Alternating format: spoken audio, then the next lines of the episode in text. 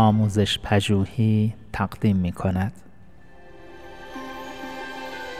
صد نکته در کلاس داری نکته شست و هفت. حالم خوب نیست.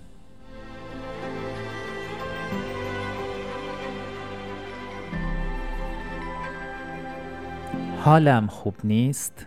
در بسیاری از موارد یک عبارت گمراه کننده در کلاس است که باید با آن روبرو شد. اوضاع را همانطور که جلسه پیش می رود به دقت زیر نظر داشته باشید تا بفهمید حال دانش آموزی که این ادعا را کرده چگونه است. لازم است که از قضاوت حرفه‌ایتان استفاده کنید تا تصمیم بگیرید که مورد چقدر واقعی است.